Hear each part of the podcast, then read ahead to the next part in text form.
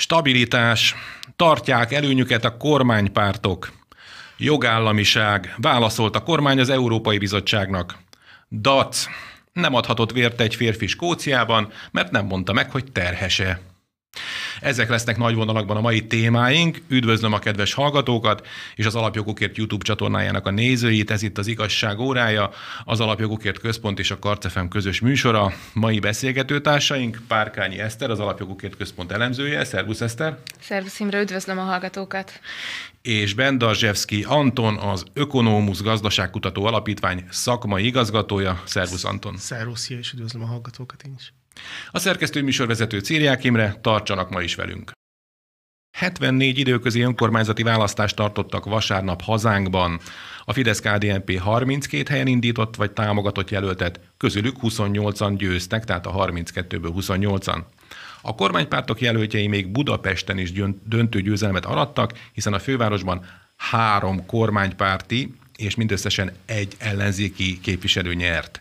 Nagy Gergő a fidesz KDNP jelöltje az 5. kerületben, illetve a szintén kormánypárti színekben induló Gondos Judit a 8. kerületben, míg Ripka András a 7. kerületben nyert nagy magabiztossággal. Egyedül a 4. kerületben nyert az ellenzéki jelölt. Itt van velünk telefonon Láng Zsolt, a Fidesz budapesti választmányának elnöke, országgyűlési képviselő, kormánybiztos. Szervusz, kormánybiztos úr! Szervusz, jó napot kívánok! És gratulálunk az eredményhez. Köszönöm szépen a választóki az érdemlem a miénk. Um, hogyan látjátok, ennyire jól teljesítettek a kormánypártok, vagy ennyire szétesett az ellenzék? Szerintem is is. Tehát ez egy folyamat, ami, ami elindult uh, tulajdonképp 19 őszén, amint Budapesten a szivárvány koalíció, vagy milyen jelzőt használjak rájuk, átvette a város vezetését, illetve azóta sem vezetik a várost, és folyamatosan hónapról hónapra vált előttünk világossá, hogy ugyanaz folytatódik, mint a Gyurcsány kormány idején, csak most Garácsony Gergelynek hívják a főpolgármestert, hullik szét a főváros, nincsenek érdemi intézkedések, egyre nagyobb a dugó, a kosz, csak látványpolitizálás van, és ez érezhető volt a, szerintem a levegőben, hogy romlik jelentősen romlik a baloldali polgármesterek és a főpolgármester megítélése. A KDNP pedig, aki azért Budapesten is két cikluson keresztül tudott már bizonyítani, ugyanúgy dolgozott tovább, dolgozik a kerületekben, a kormány a helyén van, és a legnagyobb válságban is láthatóan mindent megtesz az ország és az ország lakosságáért. És én úgy gondolom, hogy most vasárnap itt Budapesten a budapesti emberek is ez alapján mentek el szavazni. Milyen következtetéseket lehet levonni ebből az eredményből? Ugye itt arról van szó, hogy, hogy négy időközi önkormányzati választás volt Budapesten vasárnap, és ebből hármat megnyert nagy fölénnyel a, a Fidesz-KDNP. Hát és annyit engedj meg, akkor beszéljünk a negyedikről, mert szerintem az is nagyon fontos, hogy az egy Újpestnek egy káposztás megyeri egyéni körzete, amely a választókerületen belül is az egyik legkedvezőtlenebb körzet volt a mi számunkra. Ehhez képest ott a 19-ben 31,6%-ot kaptunk, tehát 31,6-ot, most a jelöltünk 40,76%-ot kapott, uh-huh. és uh, még a baloldal 57,8 helyett 47 egész hetet, tehát ők 10%-ot csökkentek, mi 10%-ot javultunk, és ez látható mindenhol, hogy mi 10 néhol, mint a 8. kedben 20%-ot tudtunk hozni, miközben a baloldal mindenhol 10% körül veszít, de van, hogy még többet.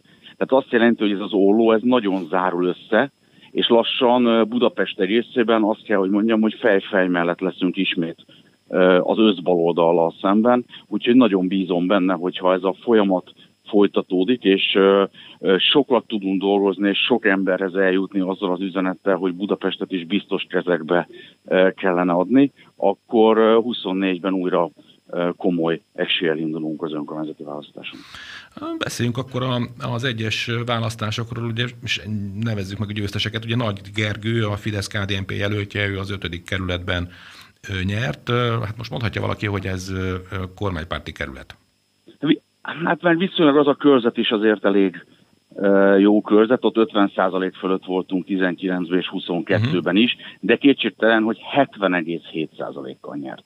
Tehát azért egy 70% fölött Az? nyert, és 20, 27-et kapott az ellenfele, tehát ott a különbség az, az tényleg akkora, hogy tulajdonképp nem is látszik más, csak a Fidesz abban a választókerületben, és ezek szerint abban a körzetben, tehát, tehát ez több, mint magabiztos ez a, ez a győzelem, de mondom, itt mindig 50% felett Uh-huh. Gondos Judit, 8. kerület. Hát az egy, hogy mondjam, az Pikó, Pikó úrnak, Pikó polgármesternek szerintem van mind gondolkodnia, mert ha megnézzük azt a körzetet, abban a körzetben uh, mi 48%-ot kaptunk 2019-ben az önkormányzati választáson, most pedig uh, 63%-ot. Az igen. Miközben a közös baloldali jelölt 48-at kapott annó, és most kapott 35-öt. Tehát ö, ott több mint 10%-ot ö, vesztett a baloldal, miközben mi több mint 10%-ot ö, hoztunk fölfelé, tehát ott is egy nagyon jelentős, egy több mint 20%-os elmozdulás van. Tehát én azt gondolom, hogy ez is egy, egy, egy kiváló eredmény, és azt mutatja, hogy a 8. kertben Piko Andrást én úgy látom, hogy a választók sem értékelik túlzottan pozitívan. Ripka András, 7. kerület. Hát talán ez volt a heteket egy nehéz terület, talán ez volt a legnagyobb meglepetés. Számítottunk rá, hogy győzni tudunk, ugye ez volt az a kerület, ahol emlékeznek a bitcoin bányát működtette a szocialista képviselő, és ezért kellett lemondania, mert hát bűncselekményt követett el. Ebben a körzetben indultunk, és egy nagyon képességekkel rendelkező jó helyi jelöltünk volt, tehát számítottunk arra, hogy, hogy győzhet, de azért itt is a, a, arra már nem lehetett számítani, hogy 35%-ot kaptunk 2019-ben ebben a körzetben, és most 10%-kal többet, 45,6%-ot kaptunk, míg az ellenzék az 54%-ról 28-ra ment le. Tehát ez pedig Niedermüller Péternek egy egyértelmű üzenet, hogy amit ő ott csinál eh, polgármesterként, az, az a kerület számára is vállalhatatlan, a kerületi lakók számára is. Úgyhogy jól tükrözik szerintem az elvégzett munkát és a, a vezetés, a baloldali vezetés hozzáállását Budapesthez és a kerületekhez ezek az eredmények. Mondom, mindenhol hatalmas, tehát nem épp hogy, hanem 20% körüli elmozdulás van. Nyilván ez egy időközi választás, de, de azért ebből szerintem jó konzekvenciákat lehet levonni. Sokat kell még dolgoznunk, az viszont biztos. De akkor ezek szerint sok munkával megfordítható az a közvélekedés, mert kialakult egy ilyen közvélekedés a, a, a, az önkormányzati választás, vagy, a, vagy az országgyűlési választás után, hogy tulajdonképpen a, a főváros az az, a, az, az ellenzéknek a, a terepe, és hogy a kormánypártoknak nehezebb itt boldogulnia.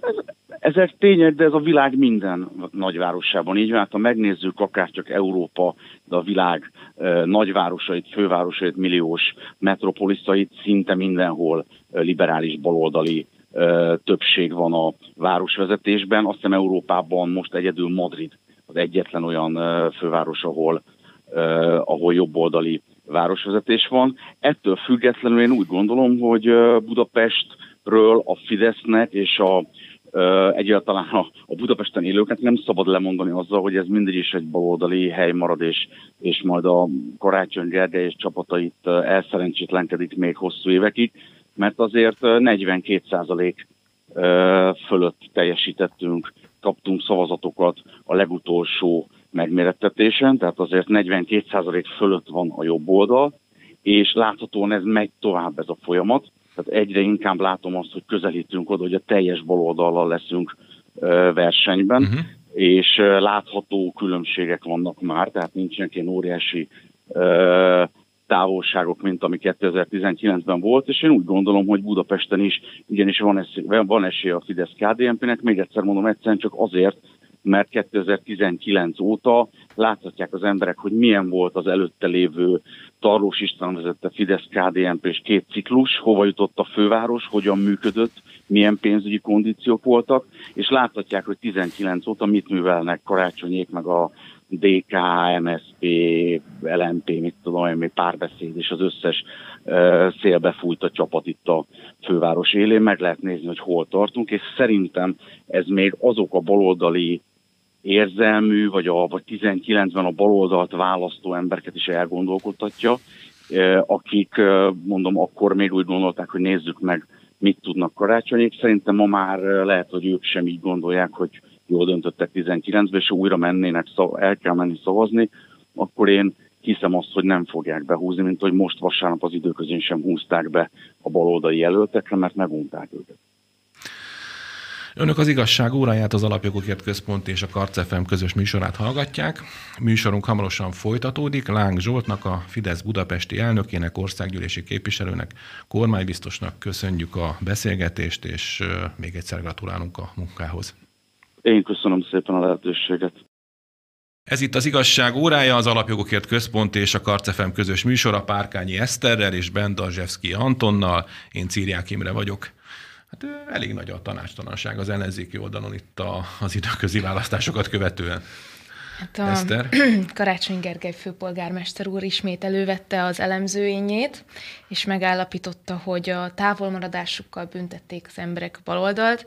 Ez így rendben van, hogy ezt gondolja, meg örülök, hogy elkezdték azért elemezni a helyzetet, de mikor fogják a felelősséget vállalni? Hát Mert azt igen, nem a tűnt fel nekem, hogy megint nem pontosan, arról nem beszél, meg arról, hogy élhetetlen a, a főváros, tehát nyilvánvalóan azért az itt élő emberek is érzékelik, hogy sehogy nem lehet már közlekedni. Gyalog azért nem, mert meleg van, Biciklivel szerintem veszélyes és egészségtelen Budapesten közlekedni, a, nem is látni annyira tömítve a biciklisávokat. Ott még nem volt dugó, autóval nem lehet közlekedni, most már tömegközlekedéssel sem lehet a lezárások miatt.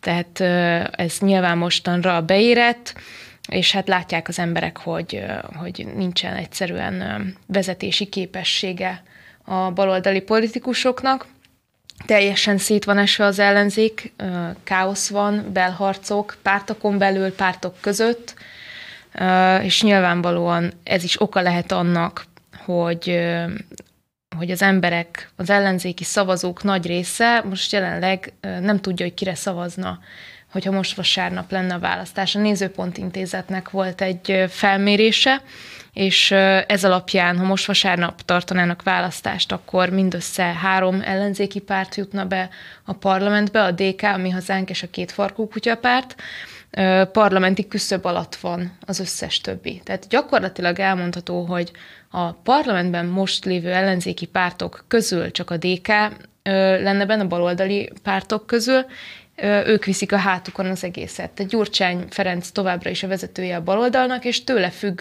a többieknek a sorsa.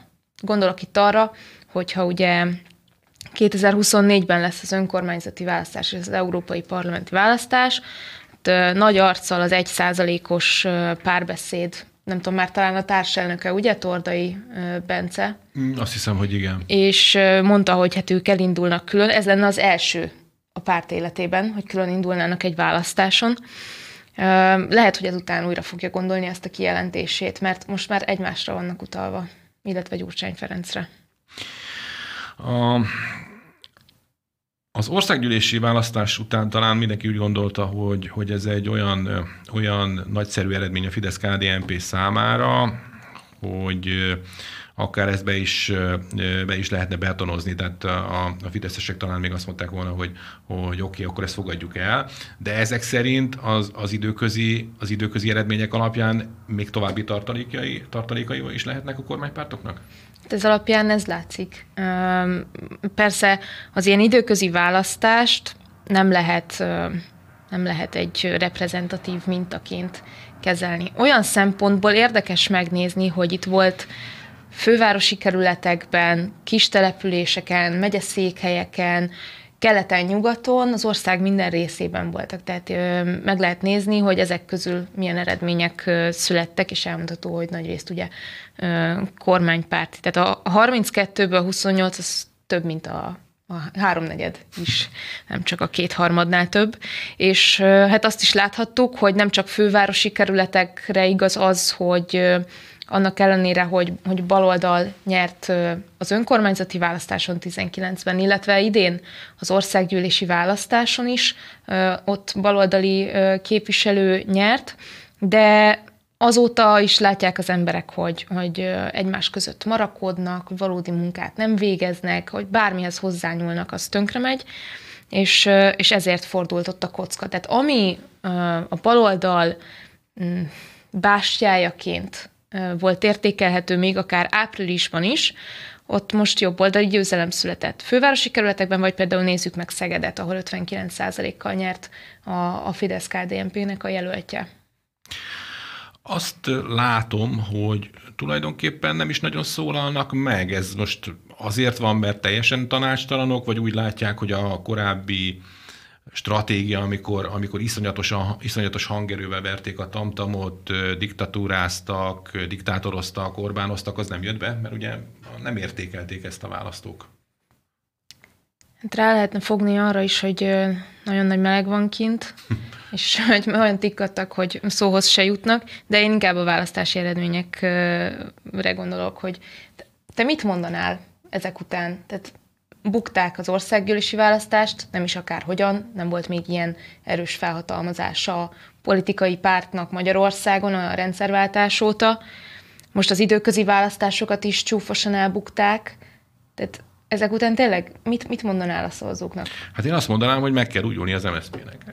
Igen, most ezzel próbálkoznak, mert az MSZP-nek meg kéne szűnni. Tehát a, a nézőpont kutatása alapján, most nem akarok hmm. butaságot mondani, az MSZP egy százalékon áll. Az is egyet több, mint ahogy kéne, Aha. szerintem.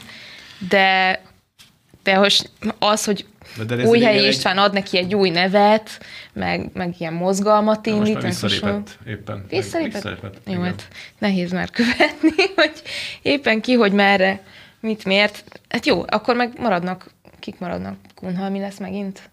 A, a társelnök, vagy a Valamelyik nagyszerű... polgármester, a, a, igen, a, az azt hiszem az egyetlen jelölt most a szombathelyi polgármester, uh-huh. aki nem más Országos nem politikában egyáltalán ismert? Tehát, hogy nem.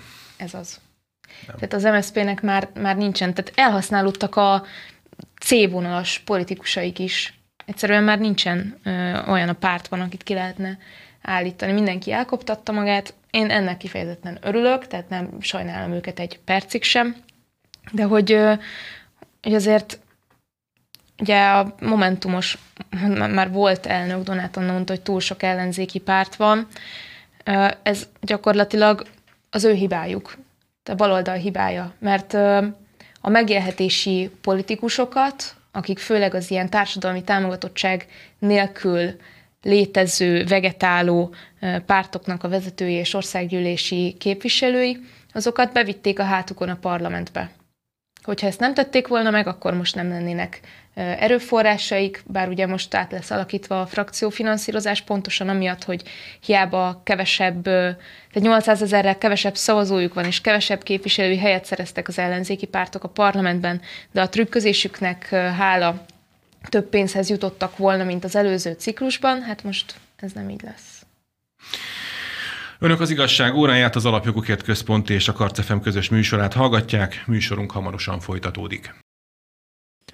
Ez itt az igazság órája, az Alapjogokért Központ és a Karcefem közös műsora, Párkányi Eszterrel és Ben Dazsevszki Antonnal, én Círiák Imre vagyok.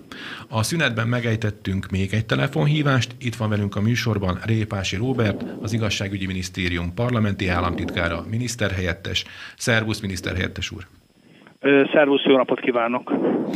Hétfőn járt le a határidő, a kormány válaszolt az Európai Bizottság jogállamisággal szemben megfogalmazott kifogásaira.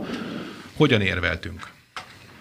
Mindig is voltak vitáink az Európai Bizottsággal, de mindig meg tudtunk állapodni, és készen állunk most is a tárgyalásra. Mert hát készen állunk a megállapodásra, nincs olyan ügy, amiben ne tudnánk érdemi választ adni a bizottságnak, nincs semmi takargatni valónk.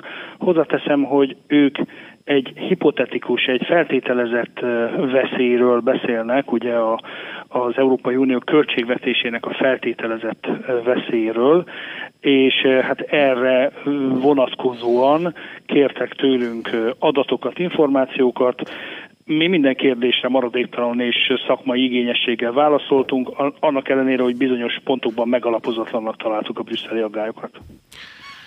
Mi a további menetrend? A Ugye erre a jogállamisági eljárásra hivatkozva tart vissza egy csomó nekünk járó pénzt az Európai Bizottság, és Navracsics miniszter úr tegnap azt mondta, hogy még idén meg lehet a megállapodás, és érkezhetnek az uniós források. Tehát a kormány részéről nem látunk okot arra, hogy ezt a megállapodást elhalasszuk, vagy pontosan, hogy ne jöjjön létre. Tehát a kormány semmilyen feltételhez nem köti ezt a megállapodást.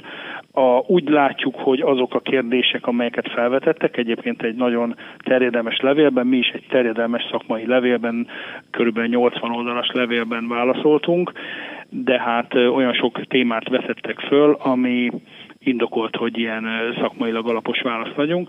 És ezekben a kérdésekben vannak olyanok, amelyekkel ugyan szerintünk nem valós problémára mutat rá a bizottság, de mi nem szeretnénk, hogyha ha ö, olyan ügyekben, amiben egyébként van megoldás, ezekben az ügyekben ö, elutasítanák a bizottság észrevételét.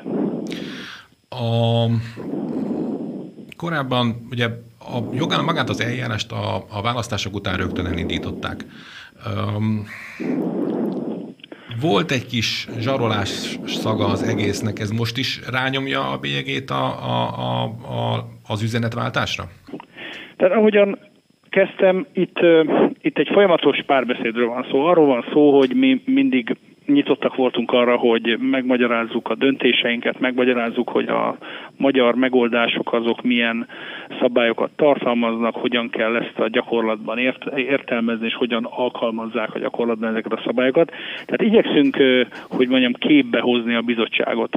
Ha már felvet a magyar jogrendszerrel kapcsolatban, a magyar igazságszolgáltatással, vagy bármi mással kapcsolatban felvetnek aggályokat, akkor ezt elsősorban mindig próbáljuk meggyőzni őket arról, hogy ezek alaptalanok, ezek a félelmek, de természetesen, hogyha úgy látjuk, hogy ez, ezen múlna mondjuk egy megállapodás, akkor hajlandók vagyunk változtatni is egyes szabályokon.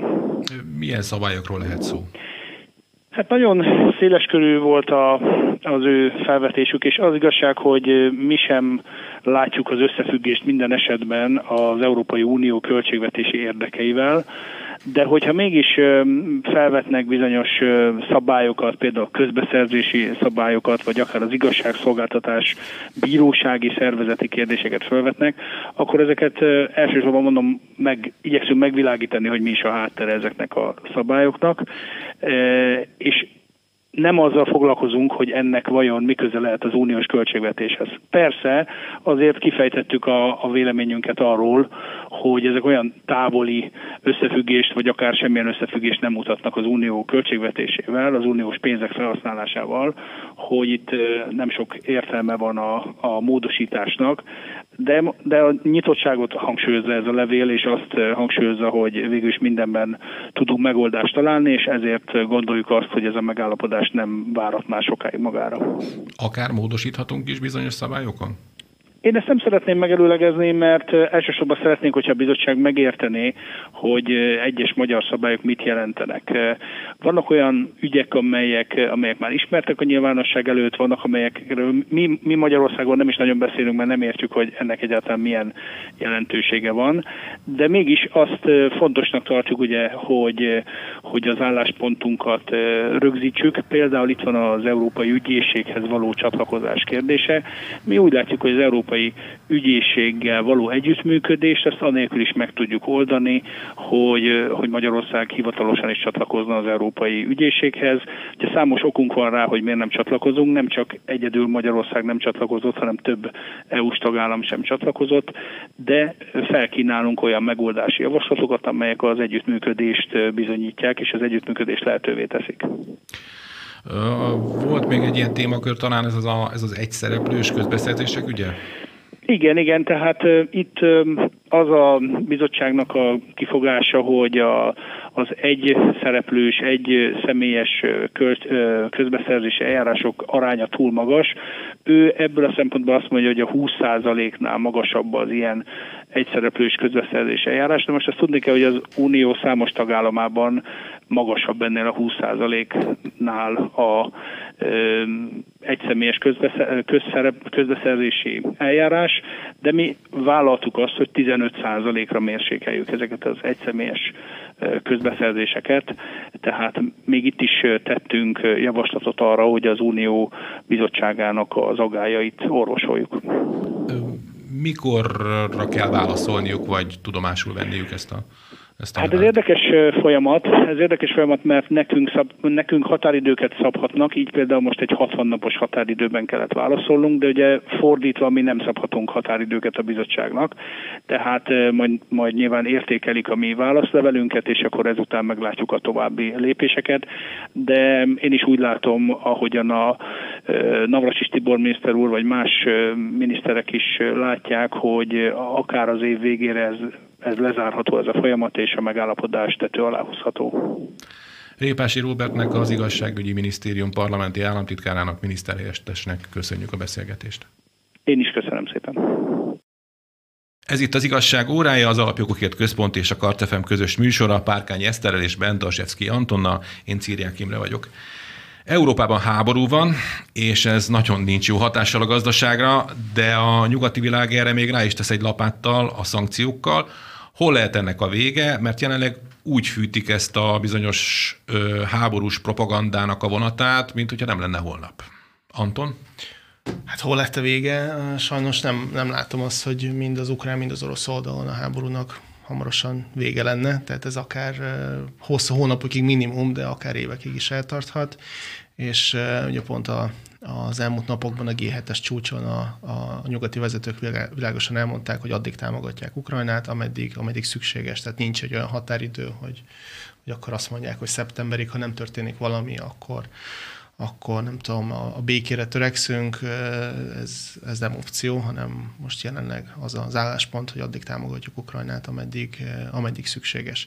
És ilyen szempontból ugye ez egy nagyon törékeny, az egész világgazdasági helyzet nagyon törékeny egyensúlyban volt eddig is, és ugye elindult 2020-ban a Covid-válság, ami, ami már ugye megrengette ezeket a, a világgazdasági alapokat, erre rátett egy lapáttal a, a, a háború, jöttek az Oroszország elleni szankciók, és most még rengeteg más effektussal, hatással is, is szemben állunk, kezdve ugye az élelmiszerválsággal, amely szintén a küszöbön áll, ugye együttesen Oroszország és Ukrajna a világ gabonatermelésének az egyharmadát állították elő, aztán ugye nem beszélve a, a, azokra a migrációs folyamatokra, amelyek szintén ugye megindulhatnak a, a, a, migrát, a az élelmiszerválság után.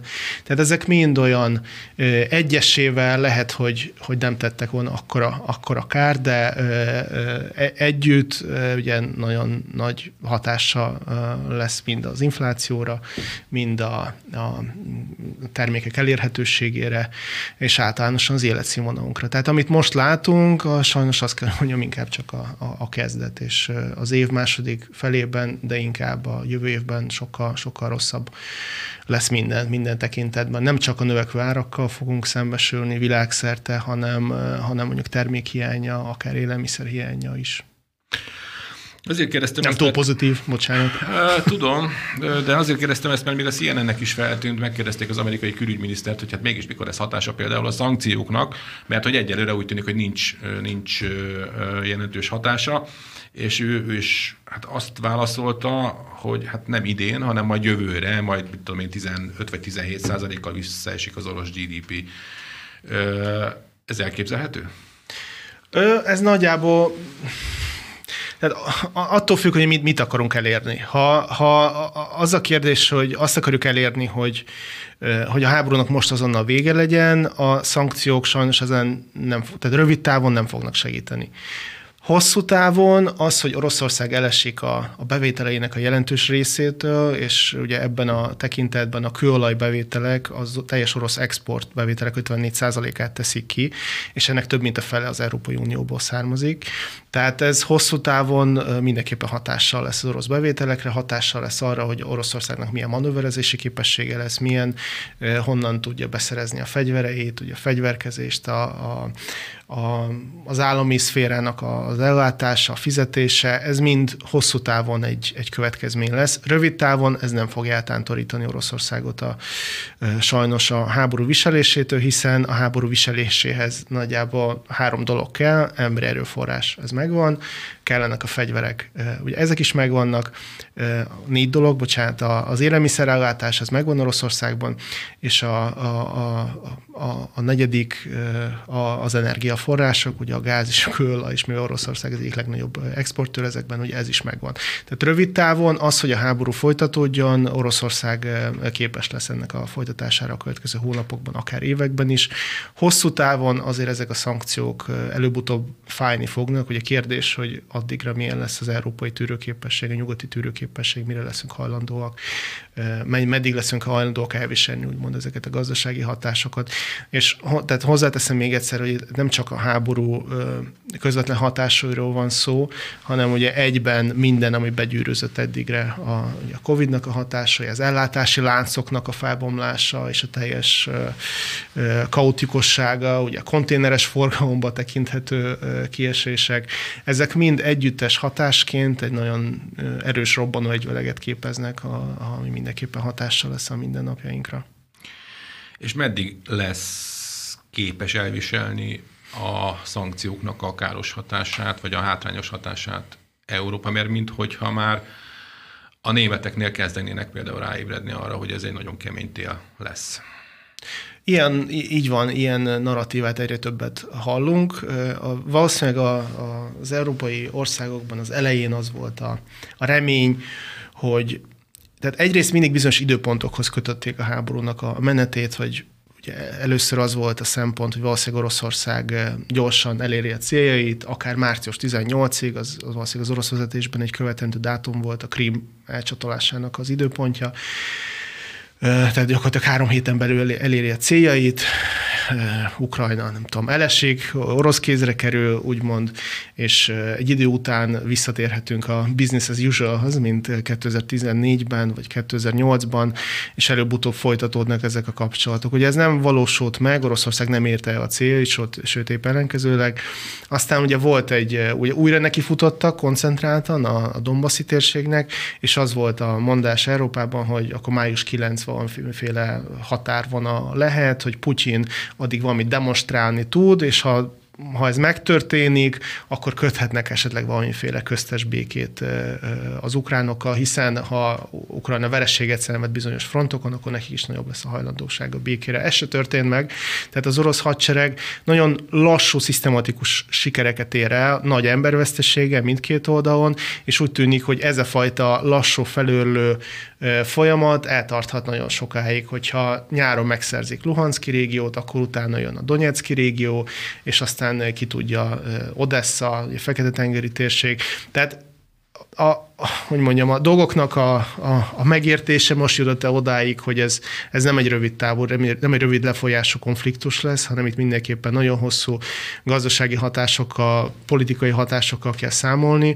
A háború velünk lesz a következő mondom, akár években is, és, és ennek megfelelően finom hangolják a, a, a nyugati országok is a, a, a külpolitikájukat és a, ugye a hivatalos narratívájukat, és igen, most már kezdik felkészíteni a lakosságot arra, hogy itt akár nélkülözések lesznek, és akár gáz hiány is felléphet. Ugye ezt tárgyalnak a, a, a következő szankciós lépésként ugye a gázzal kivetett szankciókkal, ami hát Európára nézve nem lesz túl pozitív hatással, de amiről talán nem beszélnek, hogy meg beszélnek hogy a gáz, a, az orosz ára kivet, az orosz gázra kivetett külön adóról, de amiről talán nem beszélnek, hogy hát maga Oroszország is egy oldalon elzárhatja a gáz, mint politikai nyomásgyakorlási ugye, eszköz révén.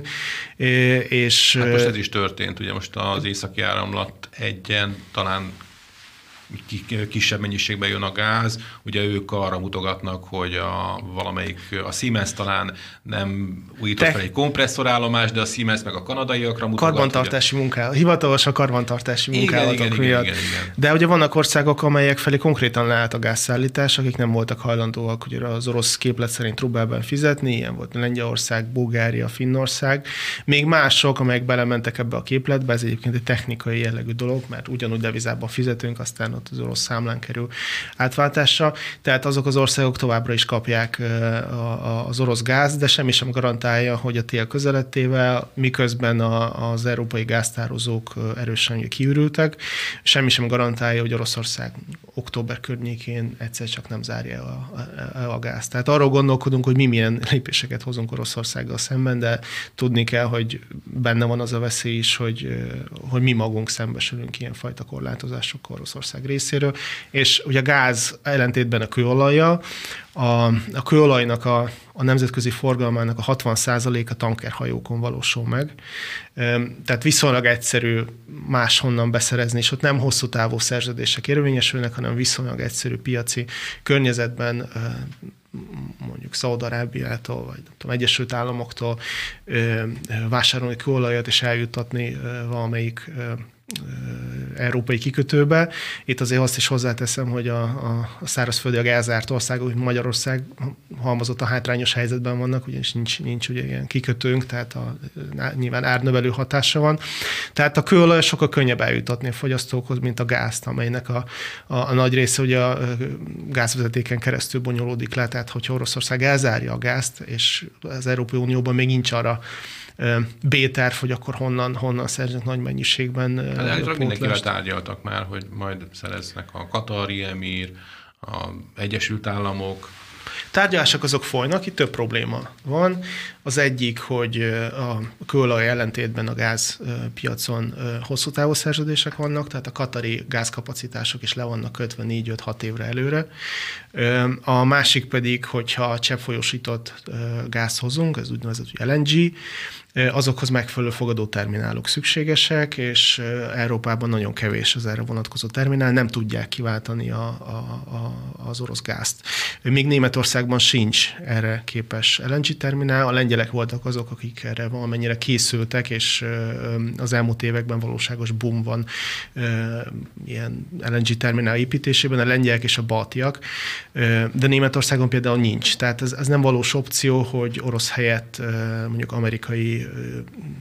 gáz hozunk, vagy katari gáz hozunk. Pontosabban ez egy opció, csak nem most, hanem négy-öt év múlva, vagy akár, akár több év múlva. Most azonnal biztos, hogy, hogy nem vagyunk erre képesek. Hogy ott van, nem kell messzire menni, Krüken is van egy LNG terminál, hogy a horvátok végre megcsinálták. Végre megcsinálták, ugye tavaly, tavaly évelejétől indult be, de hát annak a kapacitása nagyon korlátozott, és már az is, ami, ami beérkezik, már az is el van osztva, vagy Magyarország is kötött egyébként egy, egy szerződés két millió köbméter gáz megvételére. Ugye a probléma az, hogy ha akarnánk, sem tudnánk több gázt vásárolni abból a csatornából, mert korlátozott a kapacitása, és mindenki más is akar a régióban abból a gázban. Nyilván a perspektíva az, a hosszú távú terv az, hogy építünk, ez egy hosszú távú befektetés, hogy építhetünk más LNG gáz befogadására képes kikötőket, ami sok befektetés és hosszú, sok Drágább hosszú évet. Ö, jelenleg nem. Ö, voltak olyan, nyilván van egy, van egy felára az LNG eljuttatásának, tehát ö, mint a vezetékes gáz nyilván drágább, tehát, de jelenleg a piaci ár olyan, olyan magas, hogy LNG gázt is ugyanúgy megéri hozni, mondjuk olcsóbb forrásokból, mert nagyjából kiegyenlíti a, a szállítási költség, kiegyenlíti az, az olcsó forrásokból szerzett gázt, mint hogyha akár mondjuk Oroszországból vásárolnánk. Milyen lesz a világ a, a, a háború után? Visszatér a, a, a régi ugye business as usual, ahogy mondtad. Én azt gondolom, hogy ez, ez pont most változott meg ez a fajta gondolkodás a, a nyugaton. Ezt tanúsítja a G7-es csúcson történt, történt fejlemények. Ugye korábban, hm, hogy mondjam, maradtak maradtak olyan csatornák, amelyeken keresztül még meg lehetett volna egyezni az oroszokkal, és az elmúlt időszakban egy más tendenciát látunk, ez az elmúlt időszak alatt, az elmúlt két hetet e, értem. E, például mondok példákat, Putyint kigúnyolták a G7-es csúcson, e, viccelődtek a, a félmeztelen felsőtestével, a, ugye a, a, azokról a képekről, amelyek még 2003-2004-ben készültek, amikor félmeztelenül lovagolt az orosz pusztán, és lehet egyébként, hogy háttérben máskor is voltak ilyen viccelődések a világvezetőjük között, de, de ez azt gondolom, hogy most szándékosan történt, és ki is került, tehát a a médiában mindenhol uh-huh. kirakták ezt a, ezt a beszélgetést a g vezető között, és ez nyilván sér, erősen sérti Putyin hiúságát, akiről tudjuk, hogy, hogy eléggé hiú ilyen tekintetben. Aztán kikerült Putyin és Vladimir Putyin Sámonnal Macronnak a telefonbeszélgetése. Két nap az előtt került ki, de még február 20-án, négy nap a háború előtt készült, ami szintén nem túl pozitív fényben tünteti fel Putyint. Ugye miközben Macron úgy tűnik, hogy mm, pró- próbál a konfliktus megoldásán dolgozni, Putyin a végén azt mondja, hogy most nincs erre ideje, hanem elmegy jéghokizni. Vagy most a Boris Johnsonnak a mai nyilatkozata, aki azt mondta, hogy ha, ha, ha, igen, ha Oroszországban egy női vezető lenne, akkor valószínűleg nem került volna sor háborúra. De ez, ez hülyeség. Ez... Mert, mert, mert hogy a Putyin a túlzott hiúságával és a maszkulinitásával belevitte Oroszországot a háborúba. Most a, ez azt, már átvezet a következő rovatunkban igen. Most azt akarom ezzel mondani, hogy ezek a nyilatkozatok nyilván sértőek, és más körülmények között megengedhetetlenek lennének a nemzetközi kapcsolatokban, hogy egy állam fő, egy állami vezető egy másik állami vezető gúnyolódik, vagy, vagy megsérti, ez diplomáciai kapcsolatokban, vagy, vagy kitenni egyébként egy titkos beszélgetésnek a, a, a részleteit, és sőt, teljes le, nem is a részleteit, teljes leíratát, ez diplomáciai életben elképzelhetetlen volt eddig. Ez azt mutatja, hogy, hogy most már nincs hajlandóság a megegyezésre, hát nem is Oroszországgal, de jelenlegi orosz vezetéssel, mm. és a nyugat arra tette fel a, a téteket most már, hogy csak akkor újulhat meg a, a business as usual, a kapcsolatok megújulása Oroszországgal, hogyha lecserélődik az orosz vezetés, és nem Vladimir Putyin lesz az orosz vezető, hanem valaki más. De csak röviden, van erre esély? Én rövid távon nem, nem látok erre, erre vesz, esélyt. A, ugye legális módon nincs lehetőség Vladimir Putyin leváltására, hiszen az orosz alkotmányban egy államfőt az impeachmenten keresztül lényegében csak akkor lehet leváltani, hogyha bebizonyosodik a hazárolás vágya, rendkívül nehéz.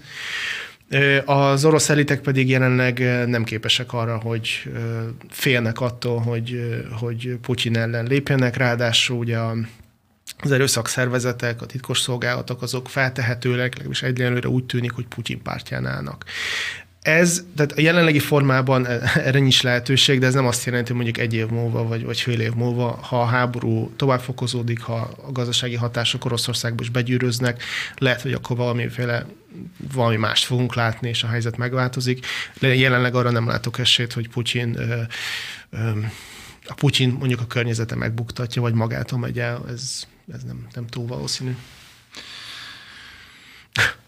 Progresszív hírünk következik. Szürreális jelenet játszódott le az Egyesült Királyságban a minap, egy 66 éves férfi véradásra jelentkezett, de elutasították, miután nem volt hajlandó jelezni, hogy terhes-e.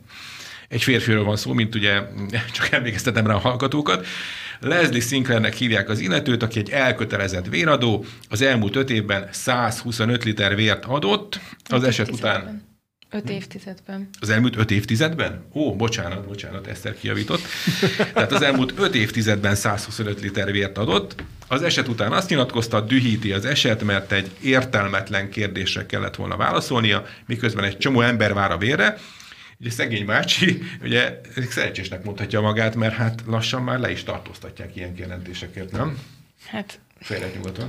Az első Eszter? dolog, ami eszembe jutott, hogy egy, egy nőtől nem illik megkérdezni, hogy terhese, egy férfitől meg hát teljesen felesleges. Tehát, hogy azért ugye 60-as éveiben járó férfiról van szó, tehát lehet, hogy jól tartja magát, de, de azért, hogy ránézünk az ember, akkor úgy lehet látni, hogy még, még van esély arra, hogy gyermeke szülessen, vagy nem. Tehát nyilvánvalóan itt nem gondolkoztak, vagy annyira átmosták az agyukat az ottani dolgozóknak, ápolóknak ezzel a, a gender ideológiával, hogy, hogy attól félnek, ha nem kérdezik meg, akkor nekik lesz valami bajuk. De több olyan eset volt már, és egyszer talán beszéltünk is róla itt a műsorban, olyan előfordult, hogy bement egy férfi a kórházba, hasfájásra panaszkodott, elfelejtette megemlíteni, hogy transznemű és nőnek született és terhes, és akkor ebből voltak problémák, de azért uh, itt, itt ebben az esetben én inkább uh, a túlbuzgóságra uh, tudok gondolni az ápolóknál, ami tényleg nagyon szomorú az egészben, hogy ő, ő segíteni akart. Ahogy egy elhangzott, 5 évtized alatt 125 liter vért adott, rengeteg ember életet megmentett feltehetően, és neki csak ez a célja. És ebben akadályozták meg. Hát úgy tűnik, hogy az ideológia most már fontosabb, mint az életmentés. Anton? Hát ehhez, ehhez nehéz, Tudom, hogy nem nehéz, a te szakterületed, Nem az én de... szakterületem, nehéz, nehéz hozzászólni. Én remélem, hogy csak valamilyen tévedés van szó, bár ugye sajnos mostanában egyre több ilyen negatív hírről lehet, lehet hallani, amikor valamilyen megkülönböztetésért valakit ilyen, ilyen dolgok miatt, vagy, vagy túlbozgóság miatt. Én el tudom képzelni, hogy valami protokolláris követelmény volt, és, és emiatt követelték rajta. Ez, ez, egyébként meg racionálisan nem felfogható, hogy mi, miért történhet meg valami ilyes. Eszter, ideológia győzött a, a, a szükség felett? Mert itt tényleg arról van szó, hogy embereknek hát, szükség, szükség van lenne, Szükség lenne erre a, a véradásra. Nem, hát Ugye én, én csak erre tudok gondolni, illetve ami még eszembe jutott, hogy ez milyen gyorsan mehetett végbe, mert hogyha valaki 18 éves korától 66 éves koráig ad 125 liter vért, most egyben azt hiszem ilyen 4 deciliter vért lehet leszedni, tehát és megvan, hogy milyen gyakorisággal lehet véradásra menni. Tehát valószínűleg az egyik véradásról a másikra, gondolom gyakran járt, történt meg ez, hogy bevezették, hogy, hogy ezt a Most kérdést be az új űrlap. kötelező megválaszolnia. És ott valószínűleg még ismerték is ott, nem? Tehát, hogyha ennyiszer megfordult. Hát, igen, igen, és akkor nem tudom, én a bácsi helyében, hát lehet, hogy nagy, nagy sörhasa van, vagy valami, és akkor meg kikértem volna magamnak, hogy, hogy, hogy hát, és akkor mi van? Terhes vagyok 66 éves férfiként. Nem, teljesen, teljesen elmebetegek. De akkor Anton, már egy, egy kérdésünkre tudjuk a választ, mert hogy Leslie Sinclair számára a világ már soha nem lesz ugyanolyan, mint volt. Ennyi fért ma az igazság órájába, az Alapjogokért Központ és a Karcefem közös műsorába. Párkányi Eszternek, az Alapjogokért Központ elemzőjének és Bendazsevszki Antonnak, az Ökonómusz Gazdaságkutató Alapítvány szakmai igazgatójának köszönjük a mai beszélgetést. Megköszöni a figyelmüket a szerkesztő műsorvezető Círiák Imre is. Az adás elkészítésében német Gábor és Kancler Csaba kollégám működött közre. Köszönjük nekik is a segítséget, és várjuk Önöket egy hét múlva a viszonthallásra, a viszontlátásra.